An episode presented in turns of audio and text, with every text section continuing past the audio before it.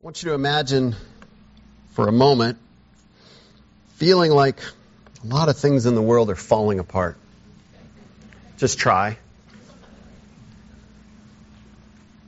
Imagine feeling like other people's decisions are making your life difficult. Imagine feeling like things don't seem fair.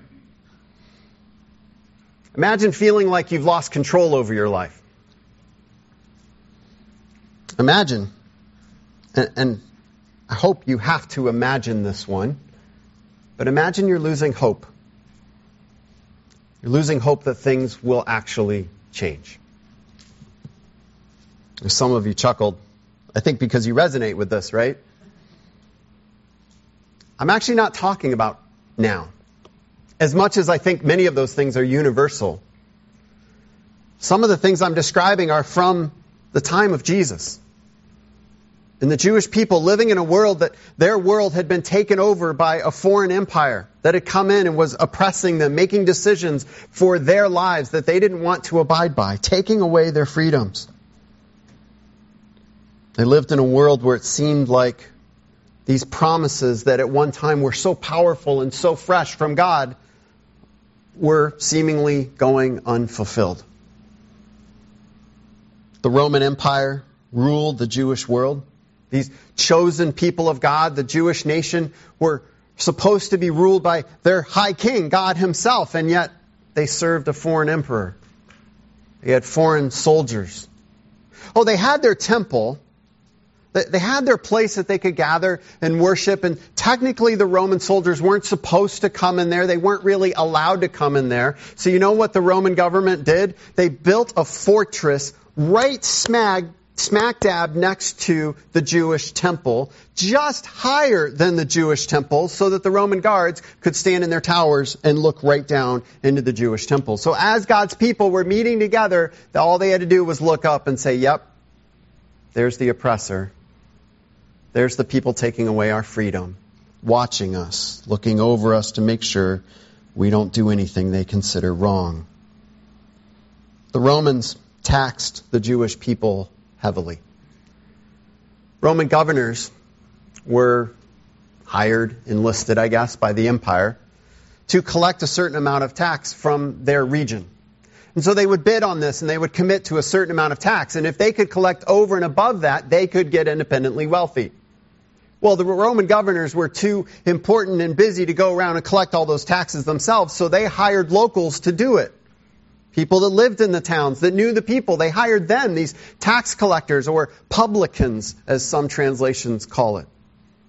And these people had a quota that they had to meet of taxes to collect. And what they did is if they could collect more than that, they could get wealthy as well. Imagine all the extra taxes that were collected. As you can imagine, the people hated these tax collectors. They were the traitors. They were the sellouts. They were the people that had turned on their own people and were using their own people for their personal gain. In fact, there's a phrase used several times in the Gospels tax collectors and sinners. It's as if the tax collectors weren't good enough to be included with the term sinners. They needed their whole department of evil just for them. That's how these people looked at tax collectors. In this dark and difficult, seemingly hopeless situation, the people held on to one potential hope. A promise that God had given them that a king would come for God's people to make things right. A good king would overthrow the foreign oppressors. A good king would protect his people with a powerful army. A good king would provide for his people jobs and land and food and shelter. A good king would make things right. And it's into this setting that Matthew, who had been a tax collector, writes these words. This is the genealogy of Jesus, the Messiah, the son of David, the son of Abraham. And he uses these terms very intentionally, right at the beginning of his gospel. The genealogy of Jesus, the Messiah. What does that word mean? The anointed one. The anointed king. So Matthew, right at the beginning in verse 1 of this gospel that we're going to be looking at for quite some time now, he says, don't miss this. This is your anointed king. But he goes further. He says, not just any king, the son of David. The one promised to David from his line that would rule forever. And also the son of Abraham, because God had made a promise to Abraham that through Abraham, God would bless everyone in the world. And so Matthew starts his gospel with the bold proclamation the king has come. Today, we are beginning a new sermon series that will go through the book of Matthew. I don't know right now how long it's going to last. I laid out every passage that I would like to spend time on and preach through, and, and the schedule for that is a little over two and a half years. We're not going to do that. We're going to combine some of those. But it's going to be a while because there's a lot in the book of Matthew that I want us to be able to look at, to understand the King, our King has come and it changes everything. He changes everything for us, for our world, even still today. And so we're going to look this morning at an overview of some of the main themes from the book of Matthew. And then we'll dig into the text more intentionally and just walk through next week. But just to give you some introductory details, we just finished up a three week series on what is the gospel. But we've got to go back and look at this term gospel. Gospel means good news. So when you look at the gospel of Matthew, gospel of Mark, gospel of Luke, gospel of John, it means the good news that was written and recorded by these people, by Matthew, Mark, Luke, and John. In this case, especially, it is the good news about Jesus Christ.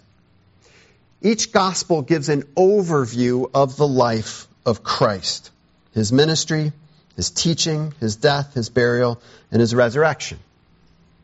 It's kind of like each one is saying, This is Jesus. I want you to know who he is. Two of these, Matthew and John, were disciples. They followed Jesus during his earthly ministry. They spent time with him. They listened to his teaching. Two of the gospel writers did not. Mark and Luke did not spend time with Jesus during his earthly ministry. They came to know Christ as their Savior later, but they learned about Christ and his teachings from others and wrote them down. Each gospel has a slightly different emphasis regarding Jesus, different themes. So Matthew presents Jesus as the king and talks a lot about his kingdom. Mark talks about him as a miracle worker. Luke is a very detailed, orderly account. Luke, the doctor, like to give all the details. John is a very personal gospel. Talks about Jesus' personal interactions with people. Matthew, Mark, and Luke are often called synoptic gospels, which is, I believe, Latin for seen together or taken together. It, it means that they're very similar. And it really suggests that these writers were familiar with each other's writings. There's a long running debate over who wrote first and who borrowed from who. I have studied that at great length in my schooling, and I find it to be a completely worthless study. To be blunt, it is a waste of time. Amen, right? Traditionally, it is accepted that Matthew's gospel was written first. In the last hundred years or so, there's some evidence that Mark's gospel was written first. The grand, most important conclusion is it doesn't matter. Because people take that and what they want to do is compare word for word. Matthew says this in this teaching, Mark says this, and so one of them is wrong, one of them is right, or one of them took from the other, and it's putting all of our human ideas on the text of Scripture, and that is a bad way to study Scripture. Matthew wrote what Matthew wrote for a purpose. Let's get to know that purpose. Mark wrote what Mark wrote for a purpose. Rather than trying to compare and set up an argument between these two guys, let's just listen. Let's just learn from them. The Gospels are written so that people will believe in Jesus.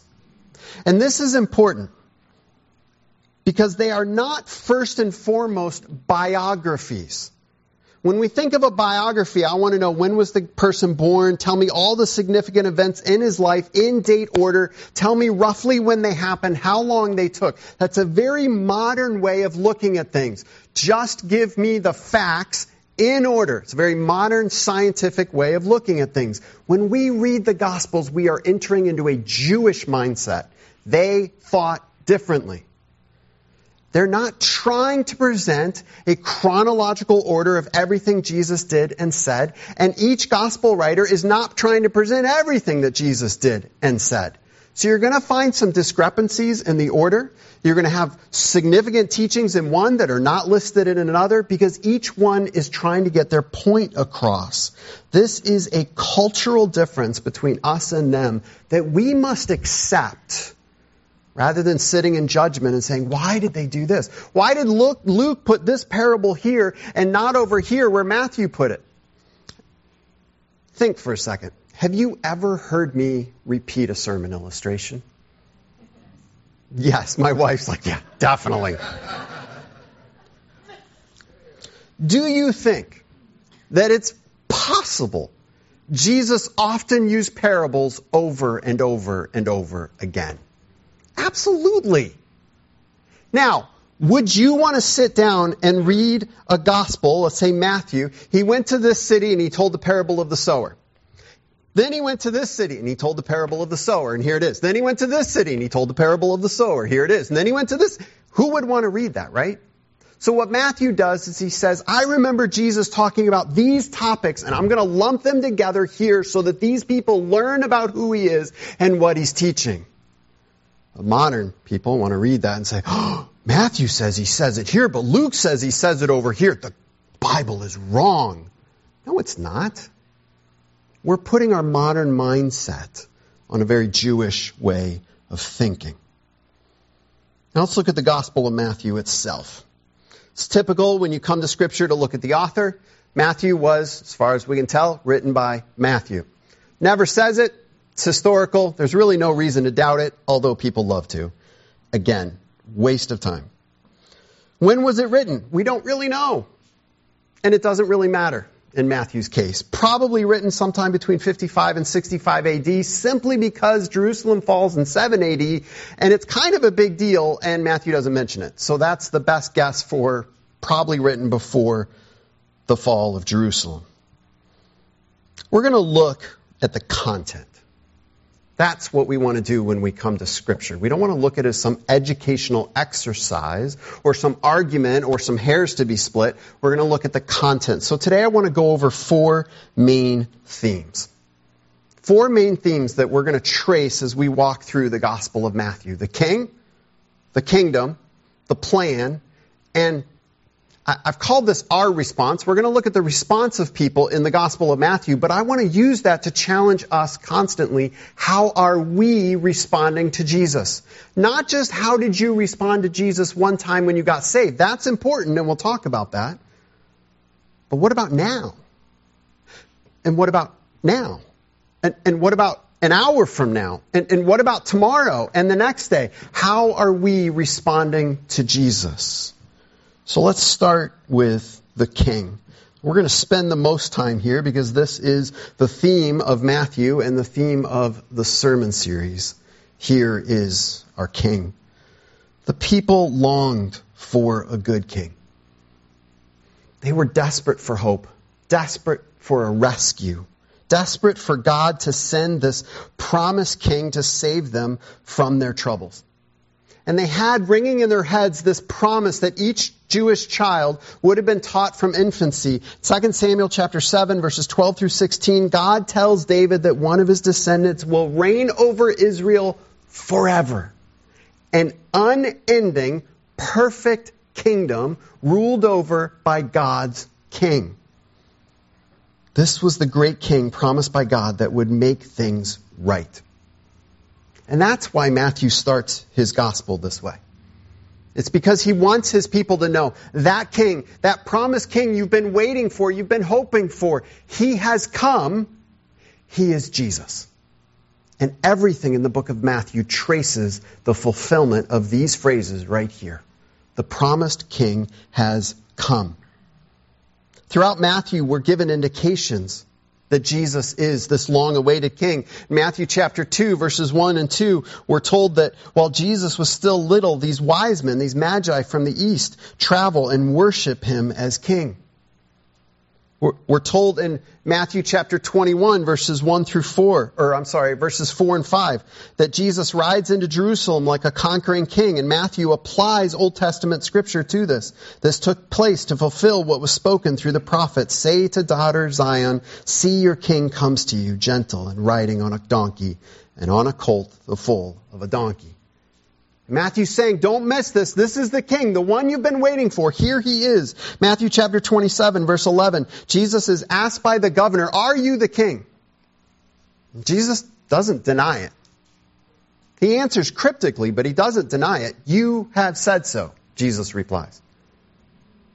This seems to have an impact because when Jesus is hung on the cross, a sign is put over his head that says, This is Jesus, King of the Jews. Now let's pause for a second. You're, ex- you're expecting a king.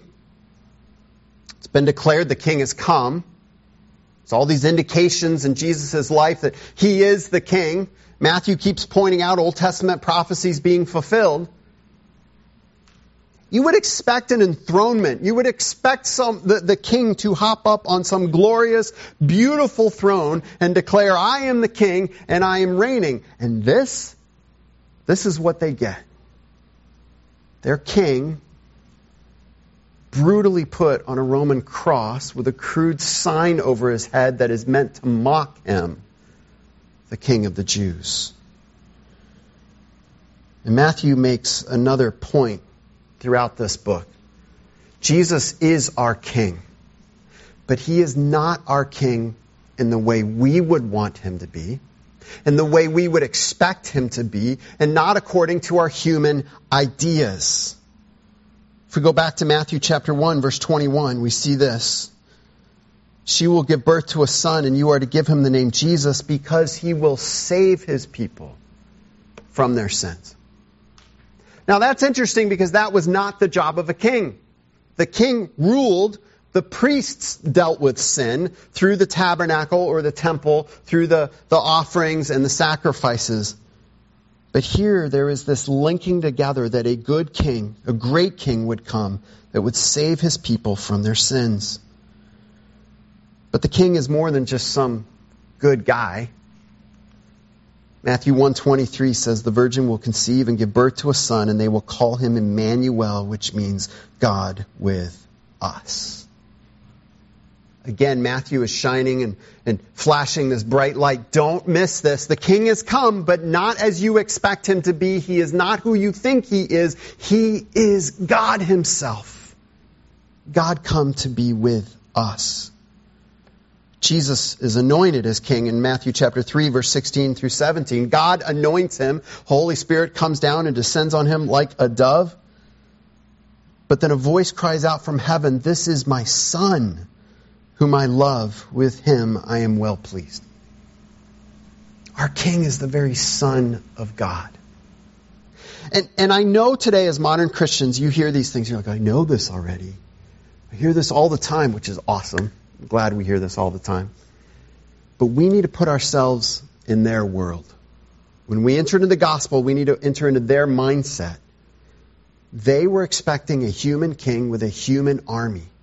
So as you read the Gospels and you watch people wrestling with accepting Jesus and they're struggling, understand that they have a lens through which they're interpreting all this stuff and it doesn't match up. The reason this is helpful is not just because it's historical, but because as you interact with people in your life, and you tell them about Jesus and they refuse to accept or they just don't get it, it's because they are interpreting it through their own lens based on their own ideas. And so the more we can understand this from Scripture, I believe the more compassionate we can be with people in our own lives. And we'll see how Jesus helped the people around him to understand who he is. And I think we'll learn a lot about how we can share Jesus with people around us. We also see in Matthew, the king doesn't do what they expect him to do. You expect a king to come in and kind of rub shoulders, well, maybe not today, but, but normally, you know, rub shoulders with, with important people and powerful and wealthy people. But Jesus hangs out with common people, even the worst of sinners. even tax collectors. So the gospel writer, Matthew, begins following Jesus and he wants others to know about him. He gets his friends together and he throws a party and his friends are, well, guess what? They're a bunch of tax collectors. And he invites Jesus over and Jesus goes. The important, probably wealthy religious leaders of the day are looking down their nose at this and saying, oh, he eats with tax collectors and sinners. And their king says this It is not the healthy who need a doctor, but the sick. But go and learn what this means. I desire mercy, not sacrifice. For I have not come to call the righteous, but sinners. Their king is different. In Matthew chapter 16, verse 21, Jesus tells his followers that he is about to suffer and die. From that time on, Jesus began to explain to his disciples he must go to Jerusalem and suffer many things at the hand of the elders, the chief priests, and the teachers of the law, and that he must be killed and on the third day be raised to life. Flashing light. Matthew is saying, don't miss this. This is our king, but not as you expected him to be. Jesus is exactly who and what we need as our King. But he is so often not at all what we expect or what we can begin to understand. Too often people come to Jesus and they read about him and they say, well, I know he says this, but I think he actually means this. And we want to reinterpret and reimagine and re-explain Jesus in ways that make sense to us rather than saying, he is my king. I'm going to listen to what he says. This is why Matthew gives us so much of Jesus in his own words. As we walk through this, you're going to see there are five major discourses, major teachings, long sermons by Jesus. And again, these are probably pulled from multiple places and put together. You know one, the big one's probably the most famous one, the Sermon on the Mount. It's a long teaching of Jesus so that we can listen to him in his own words. And as we go through Matthew, I want you to think and to ask yourself constantly, is Jesus my King? I think it's easy as modern Christians to say, oh, I believe in him. I think it's easy to say, I believe things about him. I think it's easy to say, I, I like things about him. I, I love him. I accept that he loves me. But we need to ask ourselves, is he our king? See, when a king says something, you do it. When a king says go, you go. When a king says come, you come. When a king says, I'm going to provide for you, and he has the power to do so, he will. And we trust, no matter what. Is Jesus our king? Well, of course, a king has a kingdom. If you're keeping track, yes, there are four main themes. Yes, they will get faster and faster. Don't worry about it. We'll get there. Matthew chapter 4 verse 17 records the theme of Jesus' first public teaching and probably an overview of, of almost all of his teachings. Says from that time on, Jesus began to preach, repent for the kingdom of heaven is near. The king has a kingdom. He is going to overthrow the earthly oppressor. He is going to get rid of the sickness. He is going to get rid of the poverty. He has a kingdom. It is coming. And he says it's almost here. And throughout all of his earthly ministry, it's, it's here. And it's almost here. It's, it's here in small ways and it's growing and it's going to be great. And there's this ongoing, passionate, big ask from Jesus to us. Trust me. My kingdom is coming. But like the king, the kingdom is completely unexpected. Often the, the nature of the kingdom in the Gospel of Matthew is described as an upside down kingdom, which means completely different than what we would have expected or how we would have done things. We've already seen this in the king. The king came to serve, came to die, came to hang out with the lowly and the sinners. And that's mirrored in his kingdom as he calls us to follow him, to trust him, and do the same. We see it in the disciples he calls. These were not the important of society. These were not the cream of the crop. These were not the guys that, that graduated from the best institutes in the world. No, these were the commoners. And he calls to them he says, Follow me. And I got to tell you, as, as a minister of the gospel, as a pastor, but also just as a Christian in the world today, that gives me hope. And I pray it gives you hope. Because, man, if he can use these guys, trust me, he can use you. He used people like Matthew, one of the most hated types of people among the Jewish people at that time. We see it in the parables that he teaches. That the kingdom's not just going to come in and conquer and overwhelm, it's going to start small and grow. We see that it's a hidden treasure that has to be searched for, that it's a narrow way that has to be walked. We see that he's not the conquering king, although he will be, but that he's the good shepherd who has come to love and to care for, to serve, and even to suffer. And we see that he calls us as members of that kingdom to do the same. And here's where things are going to get tough in the book of Matthew. As Jesus calls us to follow in his kingdom and to trust him and even to suffer for him. This kingdom is unlike any earthly kingdom. And we need to come to the Gospels, we need to come to Matthew and say, Jesus, teach us about your kingdom. And we need to repent of the ways that we come to Jesus and say, your kingdom must be this way. That's backwards. We need to come and learn about the kingdom from the king. Another theme throughout Matthew, I've called it the plan. Another way of thinking about it is fulfillment. This idea that God, throughout the entirety of the Old Testament, was working. He had a plan. And as modern Christians, I think it's so easy to come to the New Testament and say, well, I'm a New Testament Christian. I don't need that Old Testament. God's different today. He's doing something different. Matthew blows that out of the water. Matthew constantly digs into the Old Testament and say Jesus is doing this because this was God's plan from the beginning. Jesus is doing this to fulfill what God said in the Old Testament. Matthew has well over 100 references to the Old Testament. Many of these are direct quotes. Others are simple allusions to the truths of the Old Testament. This shows that Jesus is not some plan B of God. And Matthew is specifically writing to the Jewish people to say, this is your promised Messiah. God told you about him. If you believe this in the Old Testament, you must believe in Jesus Christ.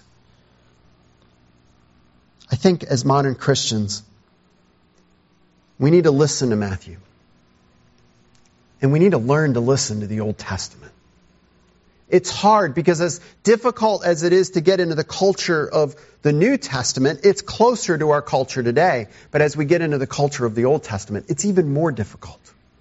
Their ways, their customs, the language, all of it is that much more difficult. But we need to get to know God and His eternal plan at work throughout all of history, Old and New Testament.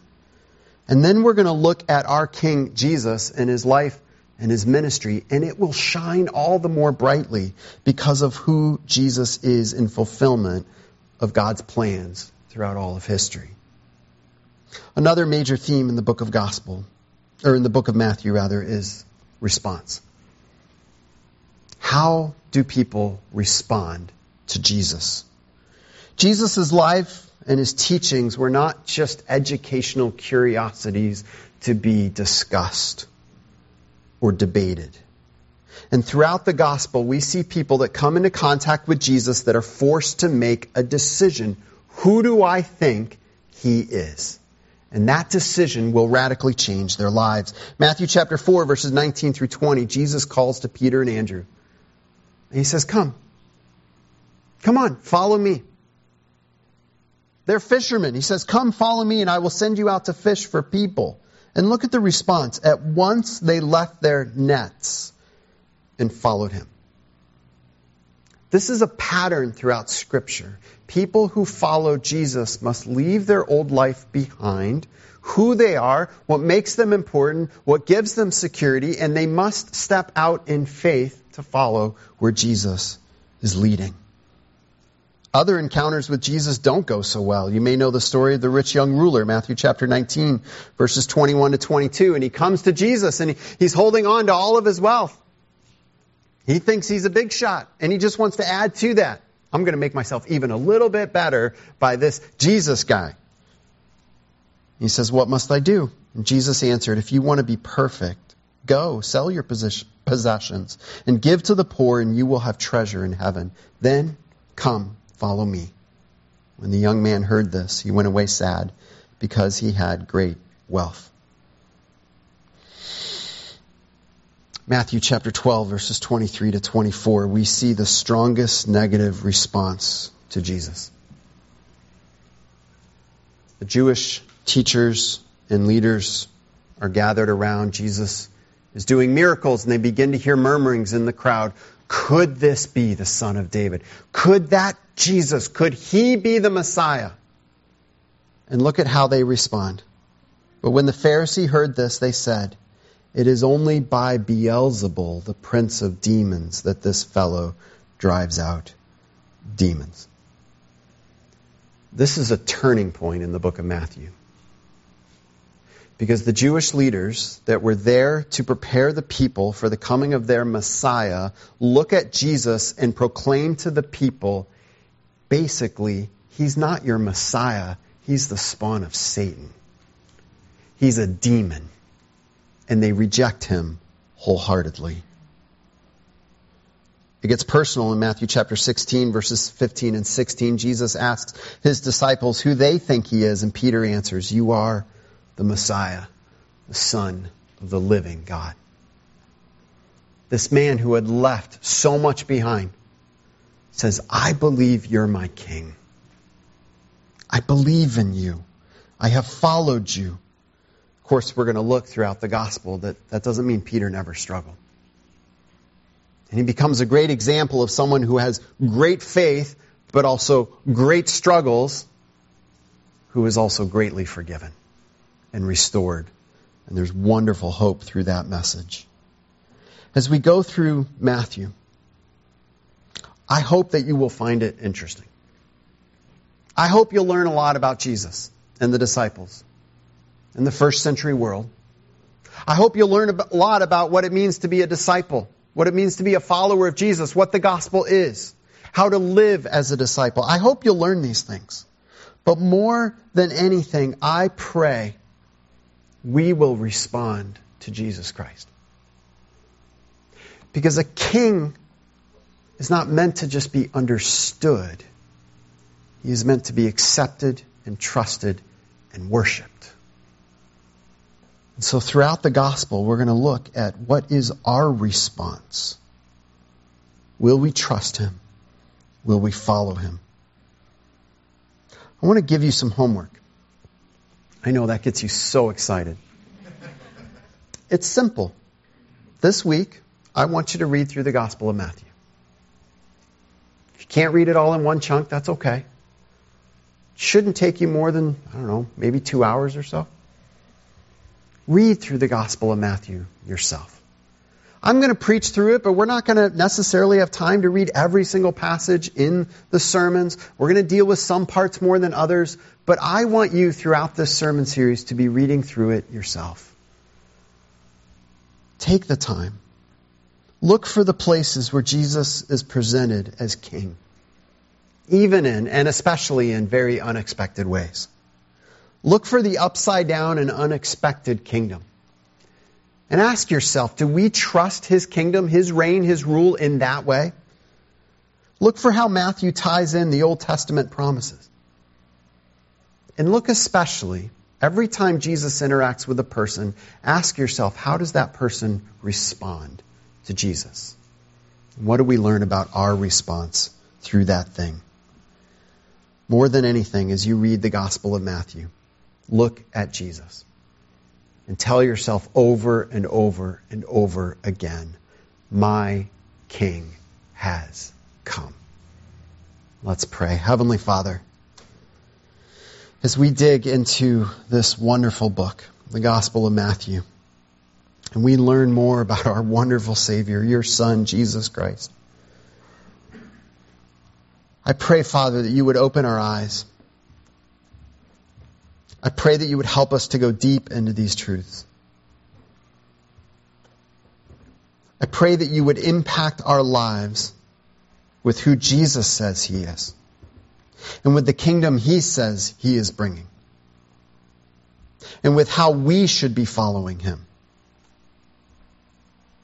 Father, we all struggle with putting our own ideas and our own expectations on Jesus. And I pray that the more we get to know him, the more we would lay those things down and accept who your son says he is and accept the salvation that he has to offer through the unexpected kingdom and the unexpected kingship that he came to give. As we look at our king who died on the cross and rose from the grave and promises salvation for everyone who believes. We pray it in the powerful name of our King Jesus. Amen.